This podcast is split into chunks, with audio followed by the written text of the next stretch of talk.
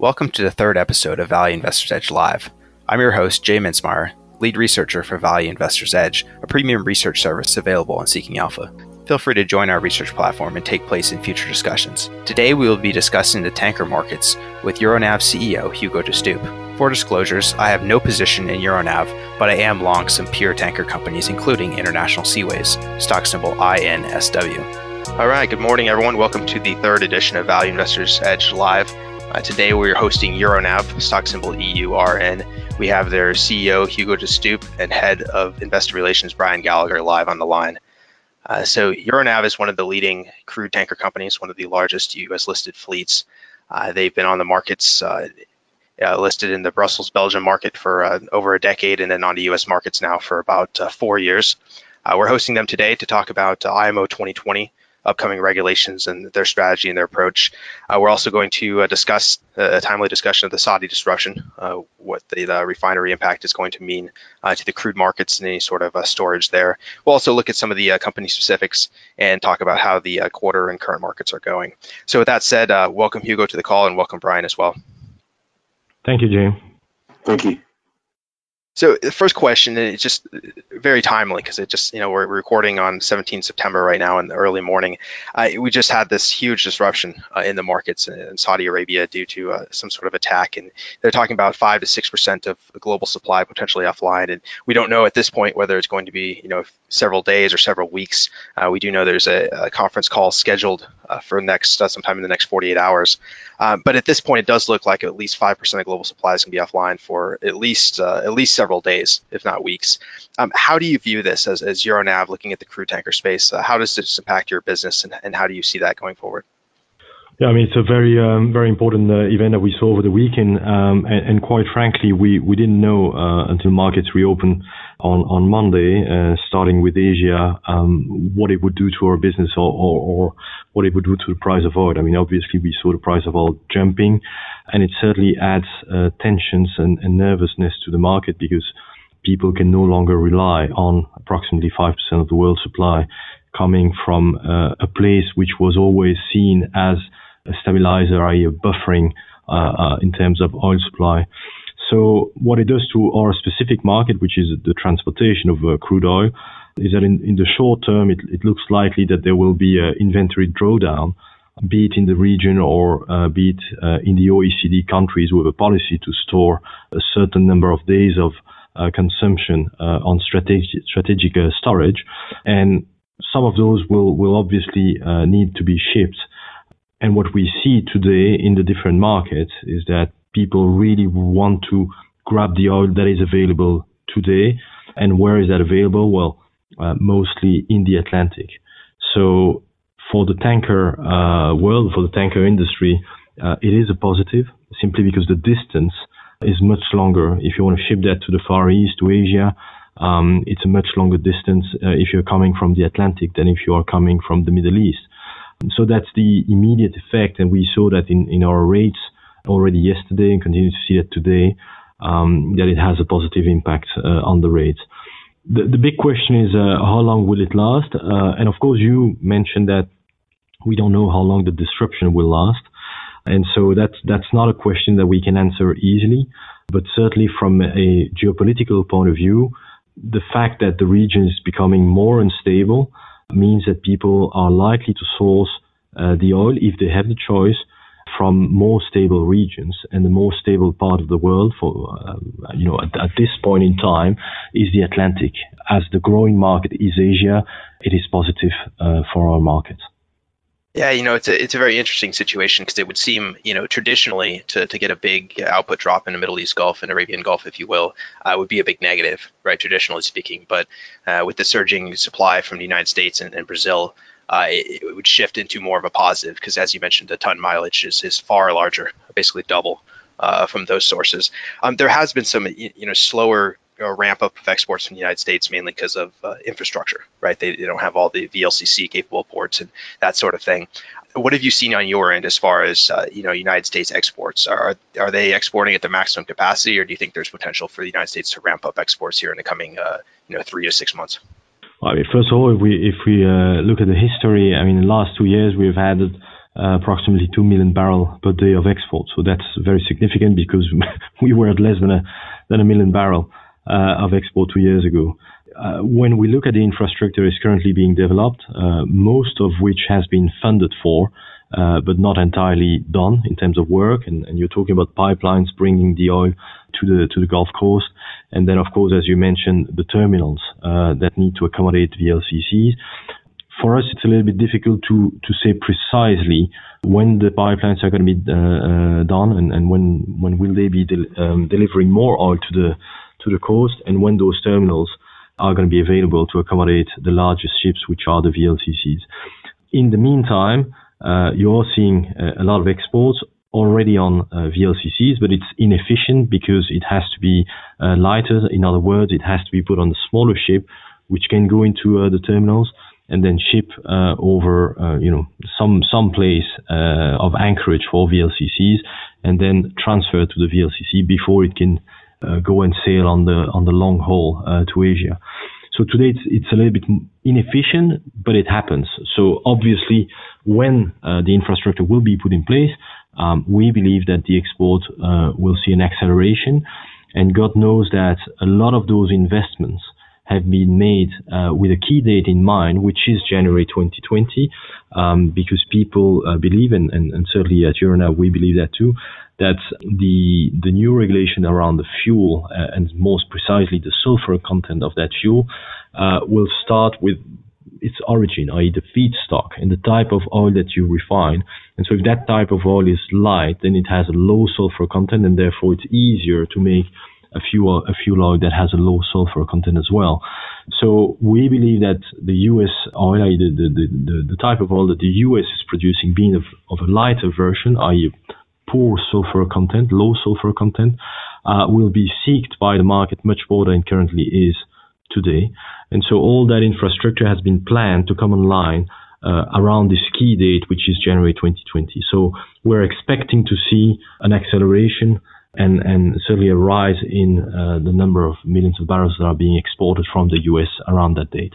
Yeah, thanks, Hugo. That's that's an excellent segue because you know the, the, number two topic we really wanted to talk about today is you know, IMO 2020 and uh, what that means for your company. And, and I know that a lot of firms out there are deciding to install scrubbers on either a portion or all of their tankers. Uh, some you know firms are just going to buy compliant fuel and, and, see what happens. And I know you've taken kind of an interesting approach. Uh, you discussed it a couple weeks ago on an investor call about how you are uh, buying uh, compliant fuel blends and, and, storing them on one of your uh, ultra large crude carriers. Um, so I just wanted to kind of talk about that just a little bit more. I know in the call you mentioned you might see a potential for scrubber installations down the line. Uh, both recently and also now, I know it's only been a couple days, but with this disruption, have you seen any sort of shift in those spreads between kind of the compliant fuel blends and the uh, regular high sulfur fuel? Well, let me first uh, answer the um, the obvious question. So unfortunately, we had we had to rectify uh, what uh, I mean the way we were portrayed in the market. So we we have never said that we were against scrubbers. We just said that it's a highly speculative investment because we are being asked uh, to invest between five and six million per ship. Uh, with no visibility on the earnings linked to a scrubber, i.e., the spread between a high sulfur fuel oil that you can continue to uh, buy in the market and a low sulfur fuel oil, uh, which is a new type of, uh, of fuel oil that you have to buy if you don't install a scrubber. And so it's that spread that can justify the investment in, in a scrubber.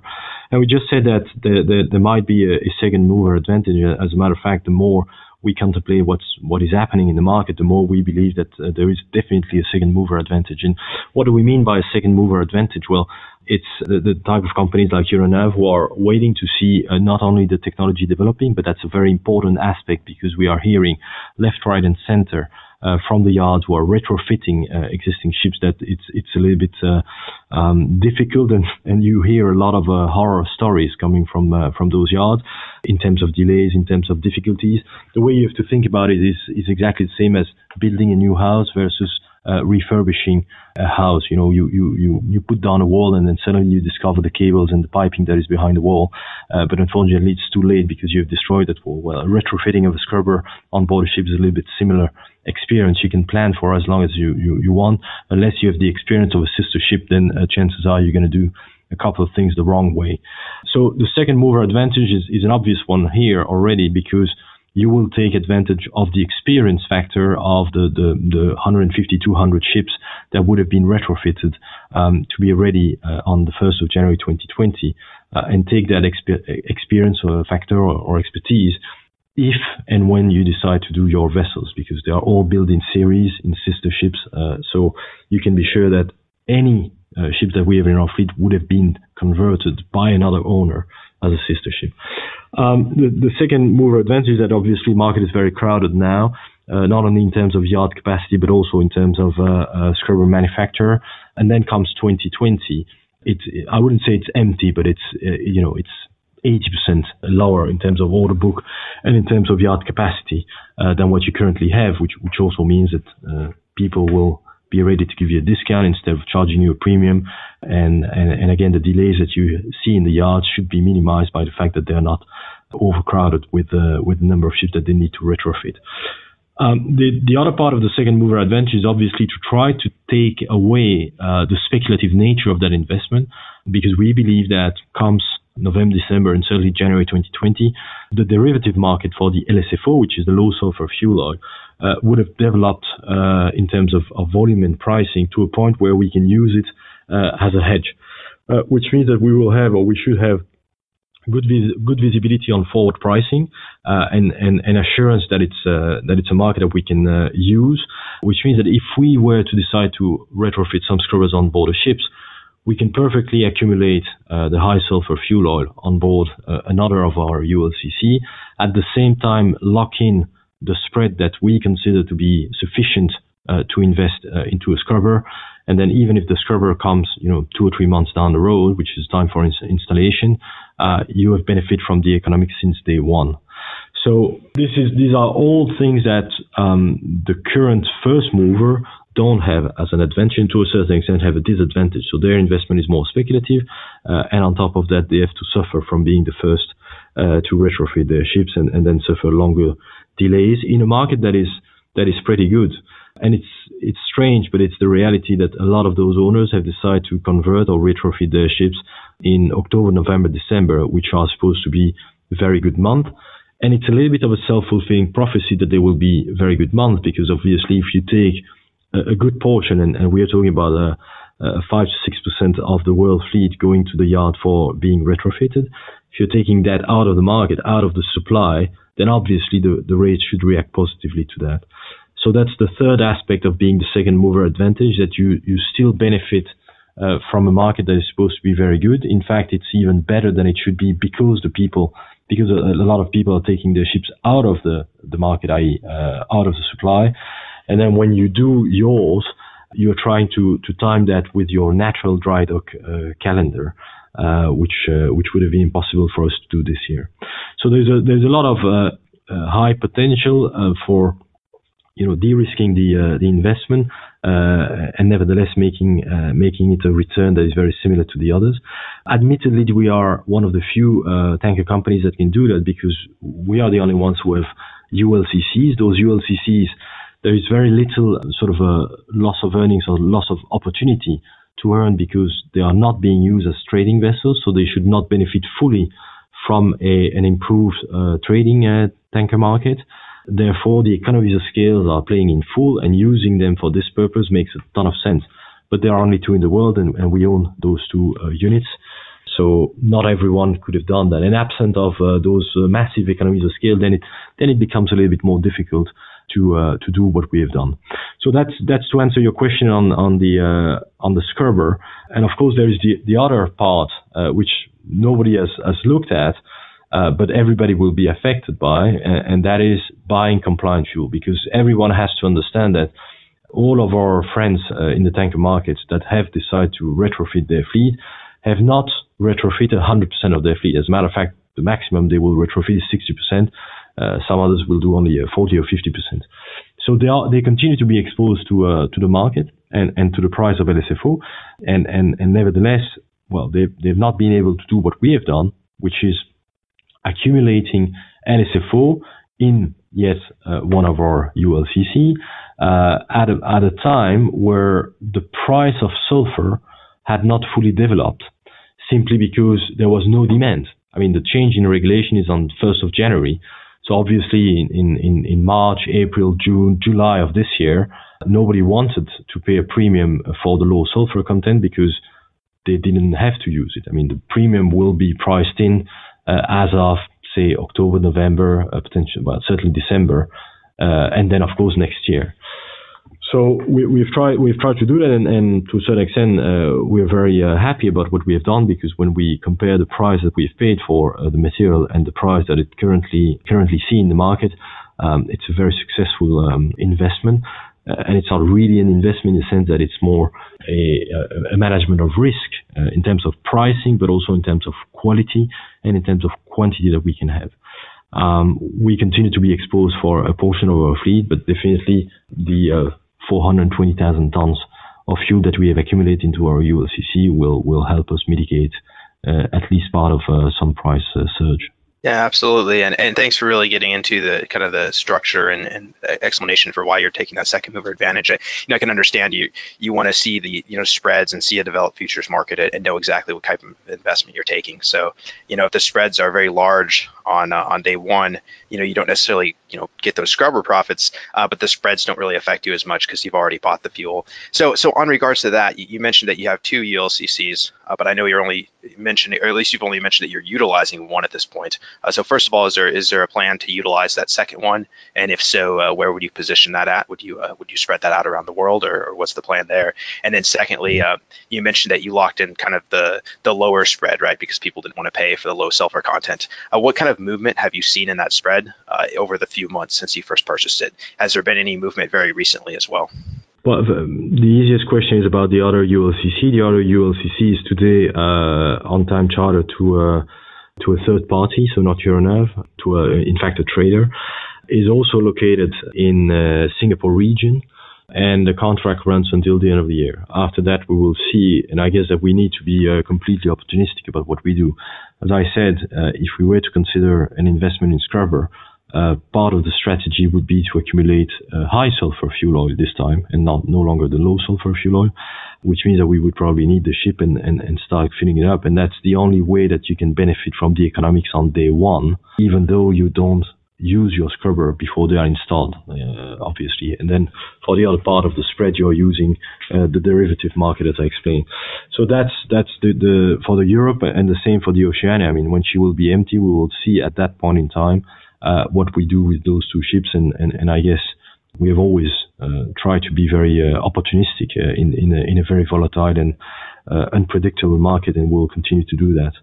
The second question was about the well the, the price that we've paid, and, and, we've announced in the webinar. And you know, I would recommend to uh, follow the webinar because above and beyond Euronav strategy, it explains, I hope, very well what the IMO 2020 means for the market, what were the options that uh, the different ship owners uh, had, how has it uh, developed since last summer uh, and up up until now.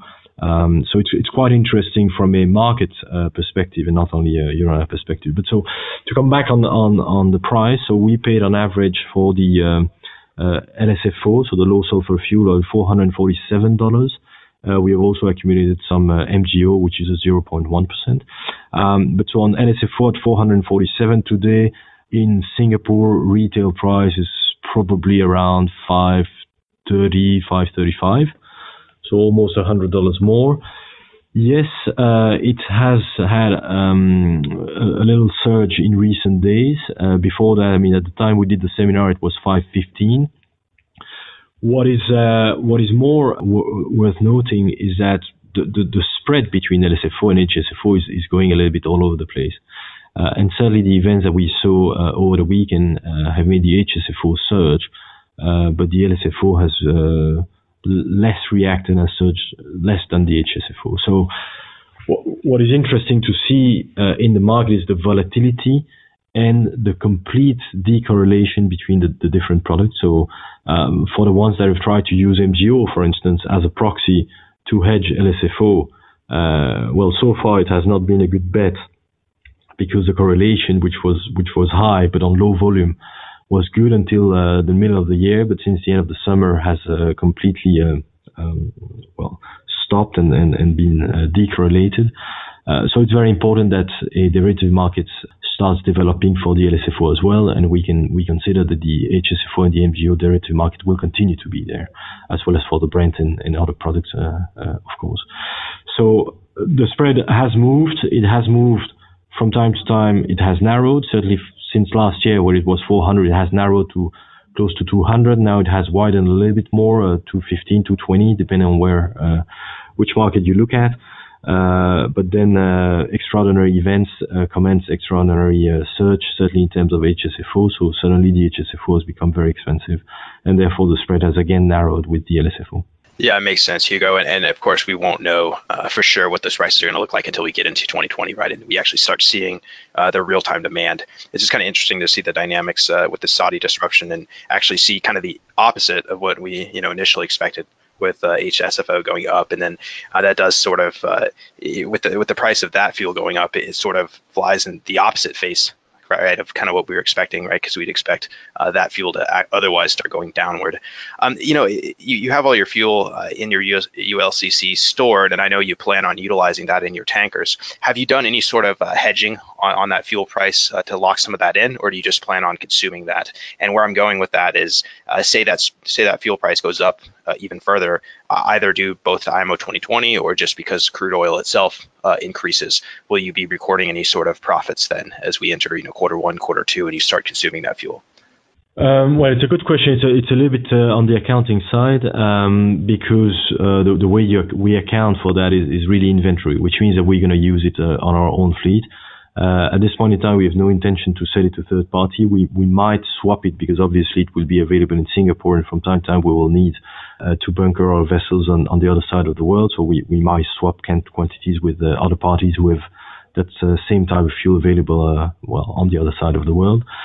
In in terms of profits, you, should see simply a a better TCE because if you pay less for your fuel, it means that uh, your voyage result, which is expressed in our market in uh, time charter equivalent, i.e., a, a rate per day, uh, should improve simply because in order to calculate the time charter per day, you uh, take the freight, which is a lump sum that uh, your client is giving you, you deduct the voyage related expense, and the biggest one is obviously the fuel that you consume, and you divide by the number of uh, days for a return voyage to your destination. Um, so if you pay less for the fuel, then you have uh, more, you can keep more of the freight, and, and it drives the TCE higher. The, the problem that we already see uh, in the market going forward is that uh, we're going to compare apples and oranges. Uh, which is a little bit of a, of a risk for the investors that, that don't, well, I would say enough attention, uh, because you may compare people using scrubbers and who are paying uh, for a, an HSFO type of fuel, uh, which is likely to be cheaper, and we don't know what at what spread, but likely to be cheaper than LSFO. And so they might have a better TCE, but in the meantime, they would have invested five or six million which is not reflected in the TCE because the TCE does not take into account the depreciation of uh, of that investment. So that's just a word of uh, of caution um, as far as uh, uh investing into this market are concerned. Uh, certainly, when they, they come and judge the uh, performance of each each of us in the market. Yeah, that makes sense, Hugo. And it's good to know that your, you know, time charter equivalent will likely be higher, right? Because the, fuel costs will be lower. Um, but at the same time, it's, you know, interesting to look at the different companies and what exactly they're reporting and, and what exactly the outcomes of that would be. You, you know, we, we talked a lot about VLCCs at the start of our conversation and, and what that would mean, kind of the shift over to the Atlantic and, and how that increases ton miles. Uh, but about half your fleet is Suezmaxes. So what what do you see the impact being for that sort of market? Is is the Saudi disruption and IMO 2020 uh, mean a lot for Suezmaxes? And if so, what what are the impacts? It's a very good question. It's a, it's a little bit uh, more remote because the AG is definitely a VLCC market. Uh, as a matter of fact, the, the, the, ship was invented. I mean, this size of ship was invented because uh, of the increase of oil production uh, in the Middle East. But nevertheless, the, the, the VLCC is a little bit the mother of all uh, tanker markets. And so there is no market that can go very high unless the VLCC uh, is at elevated levels. And it means that there are certain correlation between the different uh, tanker segments. The highest correlation is between the VLCCs and the Suezmax. And so um, when the VLCC goes up, usually the Suezmax goes up. Uh, otherwise, you end up uh, splitting the cargo, which is highly inefficient uh, way of uh, transporting your oil. Concretely, today we have seen a more moderate movement on the Suezmax market, which is totally normal because you have to give it a life uh, to the VLCC market before it is being reflected on other segments. Uh, but we definitely expect that if uh, if it was uh, to last, and, that's what we definitely think it will, if it were to last in the VLCC market, you will uh, start to see to see it in the Suezmax uh, in the coming days or coming weeks. I think Hugo, if I can jump in here, it's Brian Gallagher. Um, one of the things we mentioned, uh, Jay, on our um, uh, IMO presentation on September the 5th was we did anticipate to see more arbitrage trade flows from for the Suezmax. So obviously, notwithstanding this week's events, um, our, you know, our, our, trading desk there is looking at trades from Europe to the US Gulf Coast, from Latin America to Singapore, and from China to Singapore in actually taking and using that arbitrage and transporting potentially um, low sulfur fuel oil. So that's something which we think that the, we'll see as a benefit coming through or, or once we get through January uh, 1, 2020 on the Suezmax trade. Yeah, very interesting. Thanks, uh, Hugo and, and Brian, again for jumping in on that one. Um, it, while we're on this topic, real quickly, uh, talking about Suezmaxes, uh, I, I, know you're storing your compliant fuel in a ULCC, right? And, and, I know there's some VLCCs that are being converted for storage. Uh, are we seeing any Suezmaxes uh, utilized for storage or, or transport of, of these compliant blends, or is it primarily just direct arbitrage routes at this time?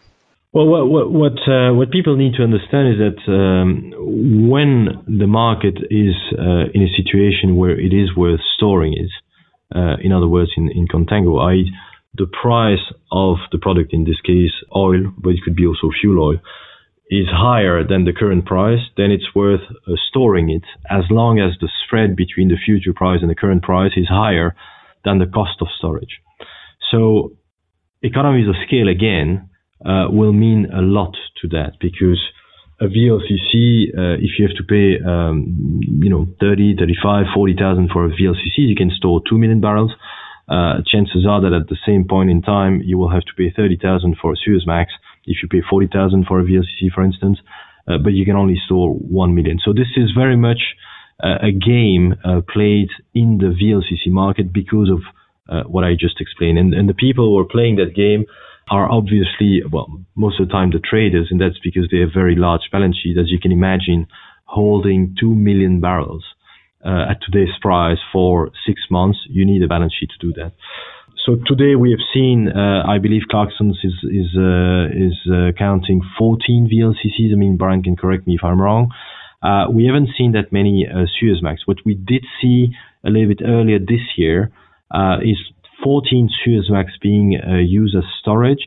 That was uh, in the North Sea, and the reason for for we oh sorry the Baltic uh, is because there was a lot of contaminated fuel oil coming from Russia. Uh, and in order to deal with that problem, they have decided to store it on Aframax. Some of them were from Sovcomflot and, and, and sort of Russian uh, uh, ships. Um, but it meant it, it, they only did that not because they were playing a contango, but because they had a problem, and the, the port in which they had a problem could only accommodate uh, Aframax. At, as we speak, they are um, trying to dilute uh, the problem to a bigger pool of bunkers, well, to a rate where it's no longer contaminated, no longer a risk, and obviously that means that they are discharging that uh, fuel from Aframax into larger storage uh, tanks on land or larger uh, ships. But when we when the market is talking about storage, it's really a VLCC uh, feature, uh, absent of you know any exceptional things uh, as I just mentioned. Yeah, it definitely makes sense. The, the economies of scale are large. And, you know, before the Saudi disruption, we were starting to see a bit of a contango. And of course, now, uh, you know, with the front month prices spiking up, uh, we're, we're back into uh, backwardation, if you will. I think it's about $3 right now through January and about $6 down, you know, through next June. So it's almost like an inverted uh, shift on the market there.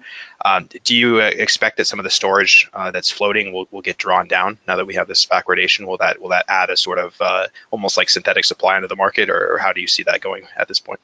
Well, I'm, I'm, I'm not an expert. I'm certainly not a, uh, a trader. Uh, but normally, uh, what tends to happen is that the, the, the trader uh, try to minimize their risk by locking in the profit that they see. So if, if you have a curve uh, in contango and you see that you have, um, let's say, a, you know, a, a more than one dollar profit per month, so six dollar over six months or twelve dollar over one year, you will book the ship, put the oil on board, lock in uh, the uh, uh, the derivative contract, i.e., locking your profit, and then you will only be deli- delivering the physical oil at the end of the contract. Otherwise, you have a mismatch between your derivative contract and uh, your physical uh, uh, exposure to a market. So, in other words, I do not expect to see uh, a number of ships delivering the oil that they currently have on board because very, very few people would have done that on, on a completely speculative basis. They would have uh, protected themselves, and then it means that they have to go uh, all the way until the end of the contract. Yeah, very interesting. I, you know, I was just curious if we might see some of those contracts getting amended, but you know, of course, with with the direct futures contract, that might not happen. It'll just be something we can watch and, and see what happens there. Uh, We'll hmm. shift a little bit to you talked about having your massive cash balance, and, and Euronav certainly has the uh, strongest balance sheet of all the firms that we cover, and you you actually added more capacity recently, adding some more uh, unsecured debt, uh, increasing your cash balance further. Um, what are your priorities uh, with that cash balance? I know you need some of it, right, to do the fuel hedge program. Uh, you're maybe keeping some on the side in case you want to do some of these scrubbers. Uh, but how do you think about that cash balance? Are you looking at acquisitions or uh, share repurchases or uh, further investments? Uh, what are you thinking about these days? Yeah, I mean, thank you very much for the question because um, I, I, think that there's been a little bit of a confusion uh, in the market, and, and, we are completely guilty about that confusion because liquidity for us does not specifically mean cash. So on the balance sheet, we have something around 200 million of cash, which for a company of our size is appropriate. Now, the rest of the liquidity, uh, and, you're right that we have uh, at this point in time more than 800 million. So the roughly speaking 600 million that we have is parked, is available under revolving credit line or credit facilities, which means that we have financed our vessels and instead of taking, say, 50% leverage or 50% financing on the vessels that we have on the water, we've told the bank, well, we don't want a term loan, we want a revolving credit facility, which will reduce instead of amortizing, but reduce in a similar uh, profile as a term loan. So, in other words, you do have the cash that you've used to, to finance your ship. Above and beyond that, and that's different between usually 50 and 60% or 50 and 65% leverage, it is available it doesn't cost you anything. It costs you, you know, some some minor commitment fees, but we are talking something ridiculous. It's there for when you need it. And so, what do we do with that? First and foremost, we, we, we like to be humble about the market, and we like to say that we can't predict the market. So we always need some sort of a buffer that is there, that is committed, that can be drawn in case we go into a very deep crisis, like we have seen from time to time in shipping markets. I mean, I'm certainly thinking about, you know, the early uh, years 2000 before a fantastic uh, cycle. Um, certainly the uh, the years that followed the financial crisis uh, after 2008, uh, which was very volatile, but nevertheless on average not very good. And so at these point in times, from time to time, we were burning cash, and so we like to to have at least two years of, of liquidity buffer, as we as we call it, or liquidity runway. Um, we have a little bit more than that uh, at the present time, and that's just a function of the way we finance our fleet and, and the way that, that we have repaid uh, some of those revolver down. We have demonstrated when it comes to balance sheet management, um, we like to be conservative. I mean, um, today we are probably a little bit under levered. We recognize it. We would prefer to be around 50%. Uh, and so we did not hesitate uh, since the beginning of this year uh, to deploy some of that cash uh, into share buyback, uh, which has a, a definitely a huge value for existing shareholders, and it's a lasting value as opposed to dividends.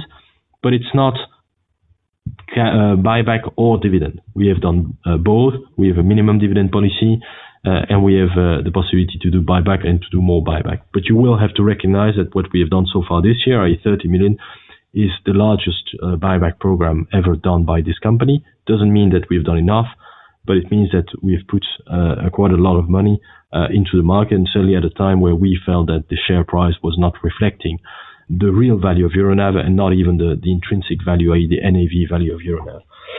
So those are the things that we, we constantly uh, think about. When it is share buyback, we are obviously uh, from time to time a little bit more restricted due to uh, inside information, and, and it's true that until we did the webinar, uh, there was a lot of information we had about the fuel we had accumulated, prices, uh, that we've paid for, so it, it, it, would not have been appropriate uh, to, to continue to, to do the share buyback.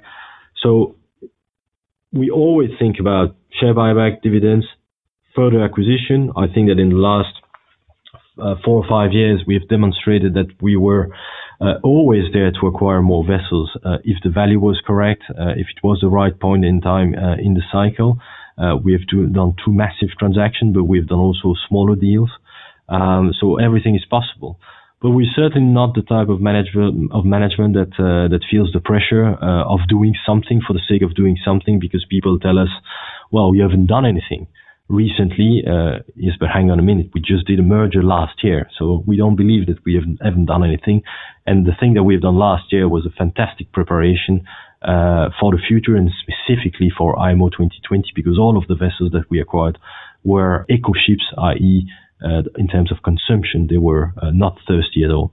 Yeah, thanks, Hugo, and it's a good job uh, there spelling out kind of the balance sheet uh, issues with with both the, the high liquidity, but not necessarily uh, quite as large of cash. Um, I, indeed, we did see the uh, the sizable repurchases during this year, and that that is uh, interesting uh, as far as the what you consider material information ahead of August and September as well, because I think investors were kind of wondering, you know, hey, the prices went down a little bit, you know, why didn't you capitalize? I think that that explanation definitely helps out a little bit. You know, one thing I didn't hear in that response was any sort of discussion about either uh, secondhand acquisitions or new builds. Um, on that token as well, we're, we're starting to see some news about LNG uh, dual fuel uh, VLCCs. Uh, so first of all, do you have any interest in adding to your fleet? And uh, second of all, have you done any look uh, into this uh, LNG fuel technology? do you have any interest in that, either in terms of ordering or in terms of retrofitting your fleet? Well, two very good questions, and yes, of course, we are interested in that technology.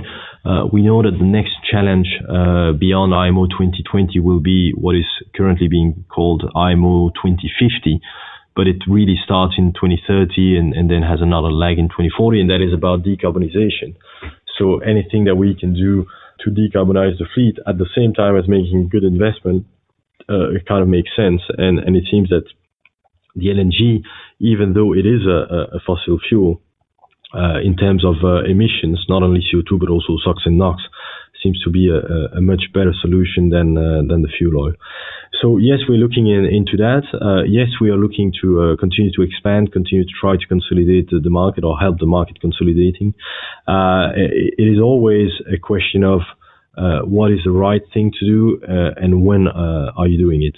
today, when you look at the market and certainly the new building market, it seems that uh, it is becoming attractive in terms of pricing compared to second-hand values. So, of course, you always need to decide whether you have a prompt delivery uh, because you're buying something that exists in the market or whether you order something that will be delivered to you 18 or 24 months down the road. So that's something we keep in mind. Uh, and then when it comes to technology, uh, I think that the yards are trying to sell the last uh, slots of the current technology uh, before they move full steam ahead on the new technology, i.e. the LNG dual fuel. But it also means that premium they are asking for the uh, LNG dual fuel vessel, um, and certainly for the VLCCs, is at the moment very important. So um, to justify uh, a, such a big difference in prices, you, you, you, need to have an assurance that either the fuel that you will use, i.e. the LNG, will, will be very cheap uh, and will justify this premium, or uh, that you will work hand in hand with a, um, a charter, i.e. a client, uh, and that the client will be ready to pay a premium uh, for him to be able to uh, use the, the, the, benefit of the discount between the LNG and uh, the LSFO that he would have had to use otherwise.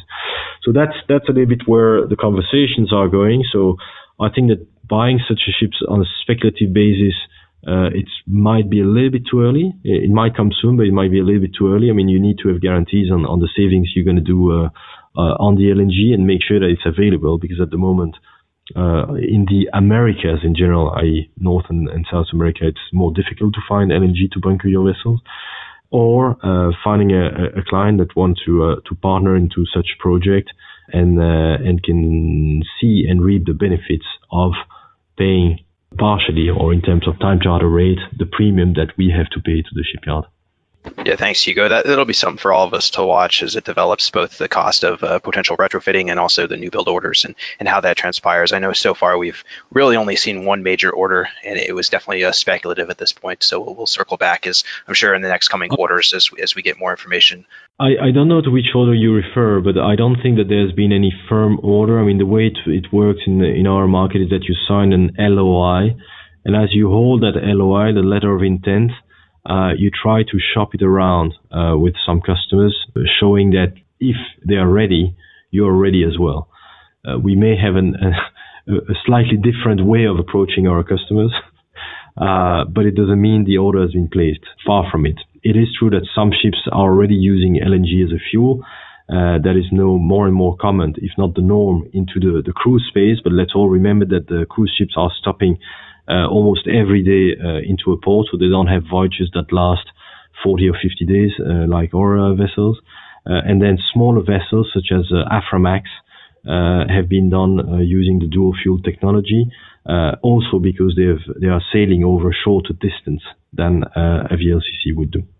Yeah, thank you, Hugo, for that clarification. Yeah, our, our, understanding is it's a letter of intent for 10 firm vessels and up to four options. So yeah, as you mentioned, it's nothing firm at this point, just just kind of speculative uh, nature in that.